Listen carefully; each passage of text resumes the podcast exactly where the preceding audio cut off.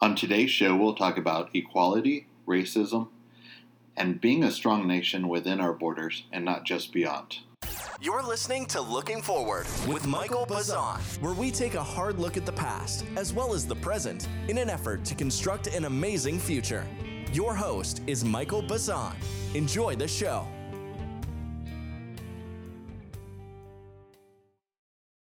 Welcome. I'd like to start today's episode by reading an excerpt from Gunfighter Nation by Richard Slotkin. Richard Slotkin is a cultural critic and historian, and Gunfighter Nation is the third installment in a trilogy exploring the frontier myth. On July 16, 1960, John F. Kennedy came to the podium of the Los Angeles Coliseum to accept the Democratic Party's nomination as candidate for president. It was a tradition of American political oratory that the acceptance speech provide a phrase or slogan that would define the themes of the upcoming campaign and mark them with the candidate's personal signature, an indication of style of thought and action that would characterize the future administration.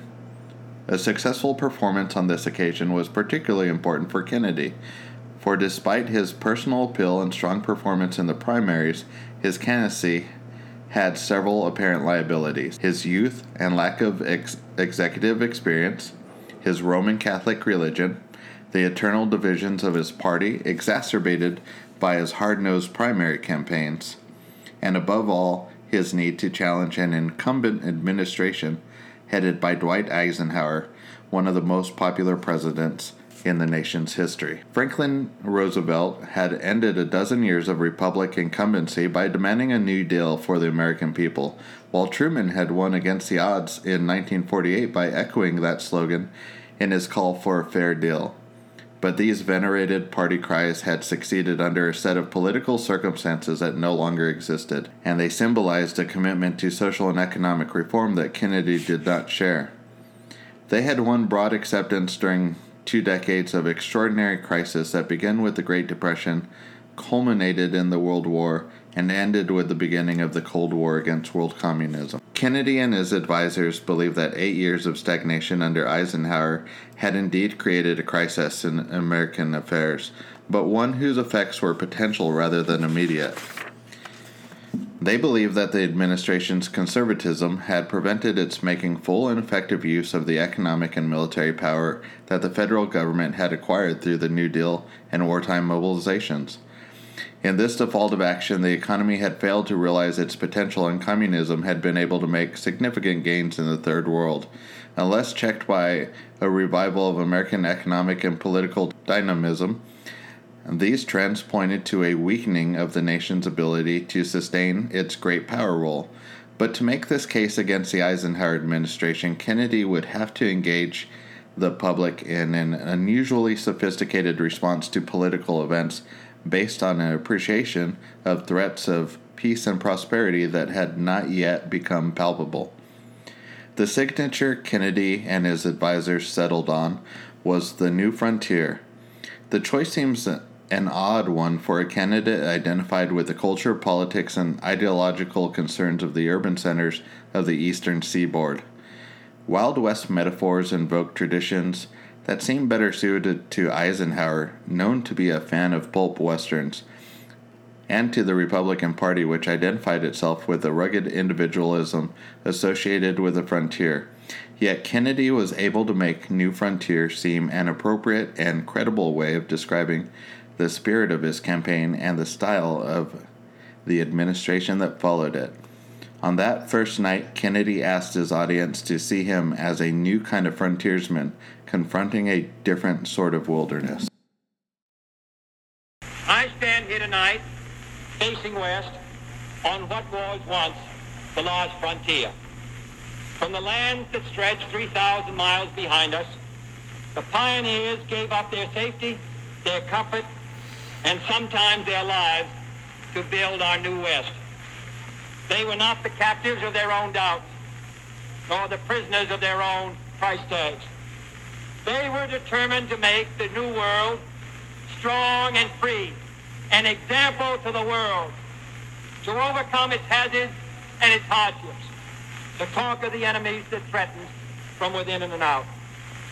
Some would say that those struggles are all over, that all the horizons have been explored, that all the battles have been won, that there is no longer an American frontier. But I trust that no one in this intersection would agree with that sentiment. For the problems are not all solved, and the battles are not all won. And we stand today on the edge of a new frontier, the frontier of the 1960s, the frontier of unknown opportunities and perils, the frontier of unfilled hopes and unfilled threats. Woodrow Wilson's New Freedom promised our nation a new political and economic framework. Franklin Roosevelt's New Deal promised security and succor to those in need. But the new frontier of which I speak is not a set of promises. It is a set of challenges. It sums up not what I intend to offer to the American people, but what I intend to ask of them. It appeals to their pride.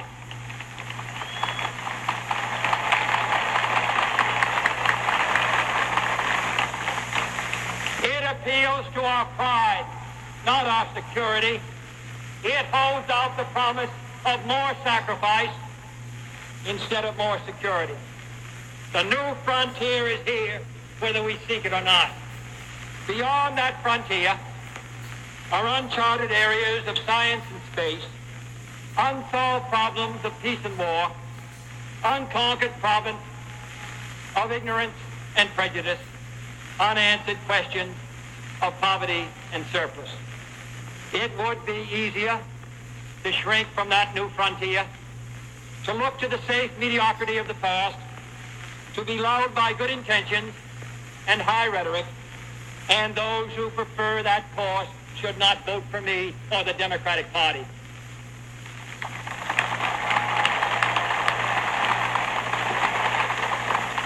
But I believe that the times require imagination and courage and perseverance. I'm asking each of you to be pioneers towards that new frontier. My call is to the young in heart, regardless of age, to the stout in spirit, regardless of party, to all who respond to the scriptural call, be strong and of good courage. Be not afraid, neither be dismayed. For courage, not complacency, is our need today. Leadership, not salesmanship. And the only valid test of leadership is the ability to lead and lead vigorously. A tired nation. A tired nation, said David Lloyd George, is a Tory nation. And the United States today cannot afford to be either tired or Tory.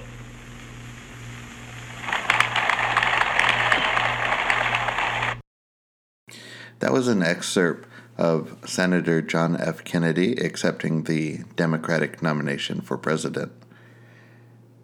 I'll comment on that in just a moment, but let me finish with the reading from Richard Slotkin's Gunfighter Nation. Kennedy's use of the new frontier tapped a vein of latent ideological power. While he and his advisers could not have predicted just how effective the symbolism would be, they certainly understood that they were invoking what was a venerable tradition in American political rhetoric. They knew from their own experience of American culture that figures of speech referring to this tradition would be intelligible to the widest possible audience, to Brooklyn and Cambridge, as well as Abilene and Los Angeles. They had grounds for knowing, or at least intuiting, that this set of symbols was also an appropriate language for explaining and justifying the use of political power. The exchange of an old domestic agrarian frontier for a new frontier of world power and industrial development had been a central trope in American political historiographical debates since the 1890s. 67 years, almost to the day before Kennedy's address, Frederick Jackson Turner had delivered an epoch making address on the significance of the frontier in American history, in which he asserted that the contemporary crisis of American development had arisen from the closing of an old frontier and the delay in finding a new one. His frontier thesis would become the basis of a dominant school of American historical interpretation and would provide historiographic rationale for the ideologies of both Republican progressives and Democratic liberals for much of the ensuing century. Just to reiterate, that was an excerpt from Richard Slotkin's book Gunfighter Nation. It is part of a trilogy exploring the frontier myth. The first book is Regeneration Through Violence, second is The Fatal Environment, and the final one is Gunfighter Nation. Now, the frontier myth has been pervasive in our politics, literature, films, songs, life, and definitely our culture. Now, I do not want to minimize or ignore the terrible things that happened in developing that myth, but that's a broader discussion that deserves its own episode. I do find it interesting, though, that Kennedy was calling for a new frontier. He was harnessing a harder edged rhetoric that is usually utilized by Republicans with great success. The Republican Party are masters at marketing and creating simplistic slogans that appeal to the base instincts of a wide audience. In this case, Kennedy utilized that technique and went on to win the presidency. In contrast to our base instincts, I'd like to appeal to your humanity as well as your passion. Too often in our society, kindness and doing what's intelligent, smart, and or to the benefit of the many as opposed to the few is deemed soft or weak when it is actually the strongest action one can take. Taking actions that harm people is not only weak it is lazy. Right now in my opinion we have a strong military and a strong sovereign fiat currency. Both of these allow us to deal with the world beyond our borders in a beneficial fashion. In contrast to this within our borders we are weak and there are too many issues to list, but here are a few. We have low pay compared to the living expenses. We have way too much homelessness that shouldn't even exist anymore. We have people that are hungry. We have a disjointed healthcare system that is expensive and inadequate. We have infrastructure that's falling apart, systematic and institutional racism, a misdirected value system on the value of professions, an inadequate value on human life, a system where profit motivates incarceration rate, a drug war that causes too many problems to list, a militarization of our police force, election systems that disenfranchise instead of encouraging participation, we have out of control term limits, and a million other systems that make it difficult for our country to battle the myriad of issues and obstacles that are bound to arise. Now, I welcome you on this quest to build our vision of a new frontier, one of equality and opportunity, one where knowledge is not discouraged, one where everyone has access to health care, one where green initiatives are seen as bringing us towards self sufficiency, strength, and being less reliant on other countries, one where interest rates are not out of control, with the result being the continual decline of the many while characterizing poverty as a lack of responsibility. These are just a few of the many things that require vast improvement, and we have the ability to be a strong nation inside and out. Now, I'd like to recommend the works of author and historian Ibram Kendi and political commentator, strategist, and soon to be author Heather McGhee. Ibram Kendi states that Americans have long been trained to see the deficiencies of people rather than policy. It's a pretty easy mistake to make. People are in our faces, policies are distant. We are particularly poor at seeing the policies lurking behind the struggles of people. I believe it's important to first recognize that we're being subjected to policies and systems that perpetuate not only racism but poverty, homelessness, having the world's highest incarceration rates, uh, 78% of Americans living paycheck to paycheck, and secondly, to root out these systems and policies and burn them to the ground. These issues do not occur, more or less perpetuate by accident. Now, let me read you an excerpt from an interview with Kendi from The Undefeated. We have been taught that ignorance and hate lead to racist ideas, lead to racist policies, Kendi said. If the fundamental problem is ignorance and hate, then your solutions are going to be focused on education and love and persuasion. But of course, stamped from the beginning, Kendi's book shows that the actual foundation of racism is not ignorance and hate, but self interest, particularly economic and political and cultural. Self interest drives racist policies that benefit that self interest. When the policies are challenged because they produce inequalities, racist ideas spring up to justify those policies. Hate flows freely from there. Those are pretty powerful truths. And, uh, you know, that leads me to Heather McGhee's TED Talk called Racism Has a Cost for Everyone. Now, I've personally always felt that treating people well because it's the right thing to do should suffice. But in addition, I also believe that even if somebody is 100% self interested, that it is still in their best interest to treat others well. Treating people poorly may have some short term gains in the same way that lying or cheating does, but since every action has a reaction, those short term gains can only last so long. And in our culture, we've treated racism like a backwards Ponzi scheme, using systems and policy based on self interest, and then perpetuated through the use of racism, a divide and conquer strategy, and an early indoctrination in the acceptance that the exclusion of everyone that's different is a good is a good policy. This is why I found Heather McGhee's talk and hypothesis so refreshing, and she backs up her hypothesis with examples where racism did indeed have an economic and cultural cost to everyone, not just its intended victims. Kendi states If there is anything I have learned during my research, it's that the principal producers and defenders of racist ideas will not join us and no logic or fact or history book can change them because logic and facts and scholarship have little to do with why they are expressing racist ideas in the first place. I too, while talking to uh, supporters of politicians that espouse racist ideology, have found this personally true. And uh, that is why McGhee's talk and her upcoming book make me at least a touch optimistic because right now the powers that be believe their systems and policies are working for them, and to an extent they are. There are a myriad of social ills that are directly attributable to them, but their victory is to be short lived. We have the numbers and the power to change these systems and policies, but the only way that the powers that be are going to acquiesce is when they realize that these systems and policies have a cost for them as well.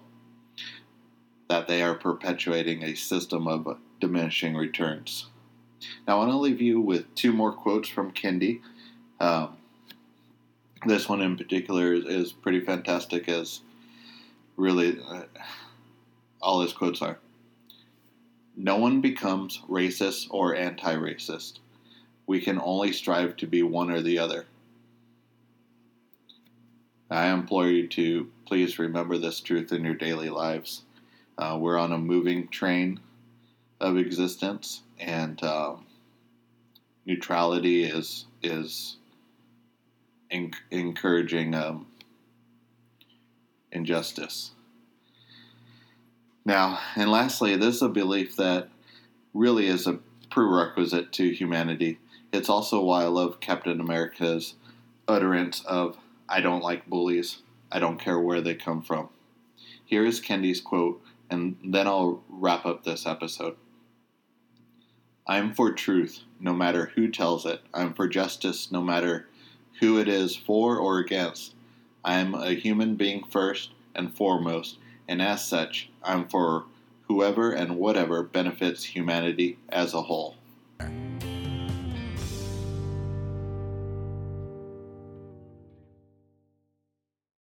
So, to wrap up today's episode, I'd like to welcome everyone who joins in the quest for a new frontier. Today we spoke about Richard Slotkin's Gunfighter Nation. It is definitely a book I recommend. We spoke about Ibram Kendi and Heather McGhee. I'll put a link to Kendi's interview and McGhee's TED Talk in the show notes. I hope you enjoyed today's episode, and in the next episode, I'll be focusing on the movement all across our country and really all around the world to remove and relocate monuments that glorify the Confederacy or basically any entity that's business was to um, hinder people, hurt people. So, in every facet of our lives, it's necessary to not only look back at the past, but to recognize where we are right now.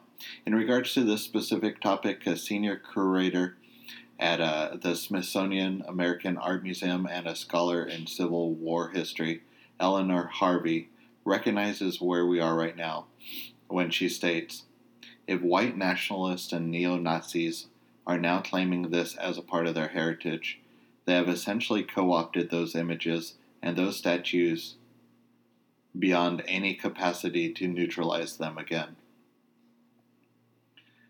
That is where we are right now, and those statues need to go. Now, in the next episode, we'll cover some history as well as the groups that are perpetuating these monuments' existence and the groups that are rallying for their removal. It's going to be a great episode. And on that note, I'd like to mention one event uh, that is called Allies Rally Against Confederate and Police Violence. This is a rally by the Williamson County Patriots with the goal of relocating the Confederate soldiers and sailors monument from the Williamson County Courthouse to either the Williamson County Museum or a nearby cemetery where Confederate soldiers are buried. The weekly rallies will occur on Thursday mornings at 10 a.m. in front of the courthouse located at 710 South Main Street in Georgetown, Texas. Now, as I said, these movements are occurring all over the U.S. and the world, so I'm sure you can find one to support in your area. Now, on a personal note, I'd like to send my love and support to my uncle Rick Bazan, who has just been diagnosed with cancer. Hopefully, everyone has members in their family who are special to them, and he's one that's special to me, and I, I wanted to send my love. Now, cancer is a vicious beast and one that has most likely touched all of our lives in one way or another. If you have the means, please support your local or national charity, uh, cancer charities. You know, a good resource in picking one um, is charitynavigator.org, which evaluates over 9,000 charities on on the charity's transparency, accountability, and financial health uh, so that you can make the best decision possible. I'd also like to dedicate this show to the memory of Angie Martinez, Ian Gale and Cameron Thomas Scott, three dear friends who'll be sorely missed. There's a GoFundMe for Cameron Thomas Scott, which I'll put in the show notes. Again, if you have the means to exhibit kindness in an economic fashion, please do so. Uh, today's episode will conclude with the voice and the words of Kimberly Jones.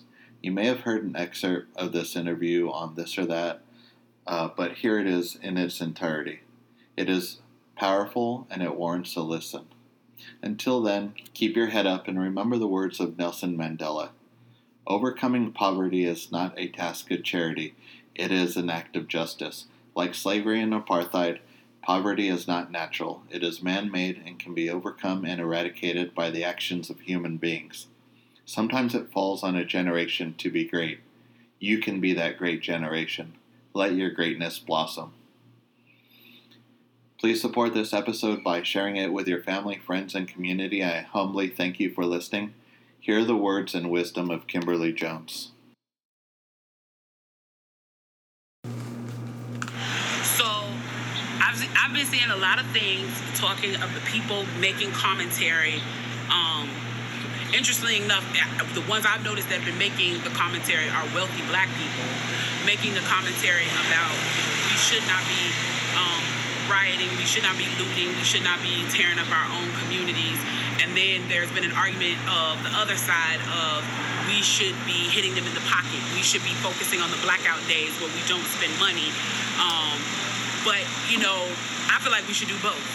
And I feel like I support both. And I'll tell you why I support both. I support both because there when you have a civil unrest like this, there are three type of people in the streets. There are the protesters, there are the rioters, and there are the looters. The protesters are there because they actually care about what is happening in the community. They want to raise their voices and they are there strictly to protest. You have the rioters who are angry, who are anarchists, who really just want to fuck shit up, and that's what they're going to do regardless. And then you have the looters. And the looters almost exclusively are just there to do that, to loot. Now, people are like, well, what did you gain? Well, what did you get from looting? I think that as long as we're focusing on the what, we're not focusing on the why. And that's my issue with that.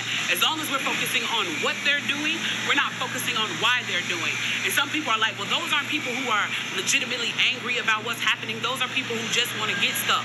Okay, well then Let's go with that. Let's say that's what it is. Let's ask ourselves why in this country in 2020, the financial gap between poor blacks and the rest of the world is at such a distance that people feel like their only hope and only opportunity to get some of the things that we flaunt and flash in front of them all the time is to walk through a broken glass window and get it. That they are so hopeless that getting that necklace, getting that TV, getting that change, getting that bed, getting that phone, whatever it is that they're going to get, is that in that moment when the riots happen and if they present an opportunity of looting, that's their only opportunity to get it.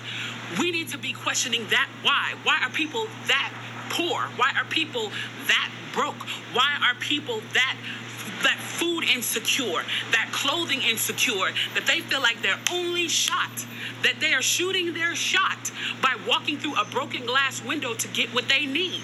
And then people want to talk about, well, there's plenty of people who pulled themselves up out of bootstraps and got it on their own. Why can't they do that? Let me explain to you something about economics in America. And I'm so glad that as a child, I got an opportunity to spend time at Push where they taught me this, is that we must never forget that economics was the reason that black people were brought to this country. We came to do the agricultural work in the South and the textile work in the North. Do you understand that? That's what we came to do. We came to do the agricultural work in the South and the textile work in the North. Now, if I right now, if I right now decided that I wanted to play Monopoly with you. And for 400 rounds of playing Monopoly, I didn't allow you to have any money. I didn't allow you to have anything on the board. I didn't allow for you to have anything. And then we played another 50 rounds of Monopoly, and everything that you gained and you earned while you were playing that round of Monopoly was taken from you. That was Tulsa. That was Rosewood. There are pla- those are places where we built black economic wealth, where we were self-sufficient, where we owned our stores where we owned our property and they burned them to the ground. So that's 450 years. So for 400 rounds of Monopoly, you don't get to play at all. Not only do you not get to play, you have to play on the behalf of the person that you're playing against. You have to play and make money and earn wealth for them, and then you have to turn it over to them. So then for 50 years, you finally get a little bit and you're allowed to play. And every time that they don't like the way that you're playing or that you're catching up or that you're doing something to be self sufficient, they burn your game. They burn your cards. They burn your monopoly money. And then finally, at the release and the onset of that, they allow you to play and they say, okay, now you catch up. Now, at this point, the only way you're going to catch up in the game is if the person shares the wealth, correct? But what if every time you, you share the wealth, then there's psychological warfare against you to say, oh, you're an equal opportunity hire. So if I played 400 rounds of Monopoly with you and I had to play and give you every dime that I made, and then for 50 years, every time that I played, I, if you didn't like what I did, you got to burn it like they did in Tulsa and like they did in Rosewood. How can you win? How can you win? You can't win. The game is fixed. So when they say, why do you burn down the community? Why do you burn down your own neighborhood? It's not ours. We don't own anything. We don't own anything. There is, Trevor Noah said it so beautifully last night. There's a social contract that we all have that if you steal or if I steal, then the person who is the authority comes in and they fix the situation. But the person who fixes the situation is killing us. So the social contract is broken. And if the social contract is broken, why the fuck do I give a shit about burning the fucking football hall of fame, about burning a fucking target? You broke the contract when you killed us in the streets and didn't give a fuck. You broke the contract when for 400 years we played your game and built your wealth. You broke the contract when we built our wealth again on our own by our bootstraps in Tulsa and you dropped bombs on us. When we built it in Rosewood and you came in and you slaughtered us. You broke the contract, so fuck your target. Fuck your Hall of Fame. As far as I'm concerned, they could burn this bitch to the ground. And it still wouldn't be enough. And they are lucky that what black people are looking for is equality and not revenge.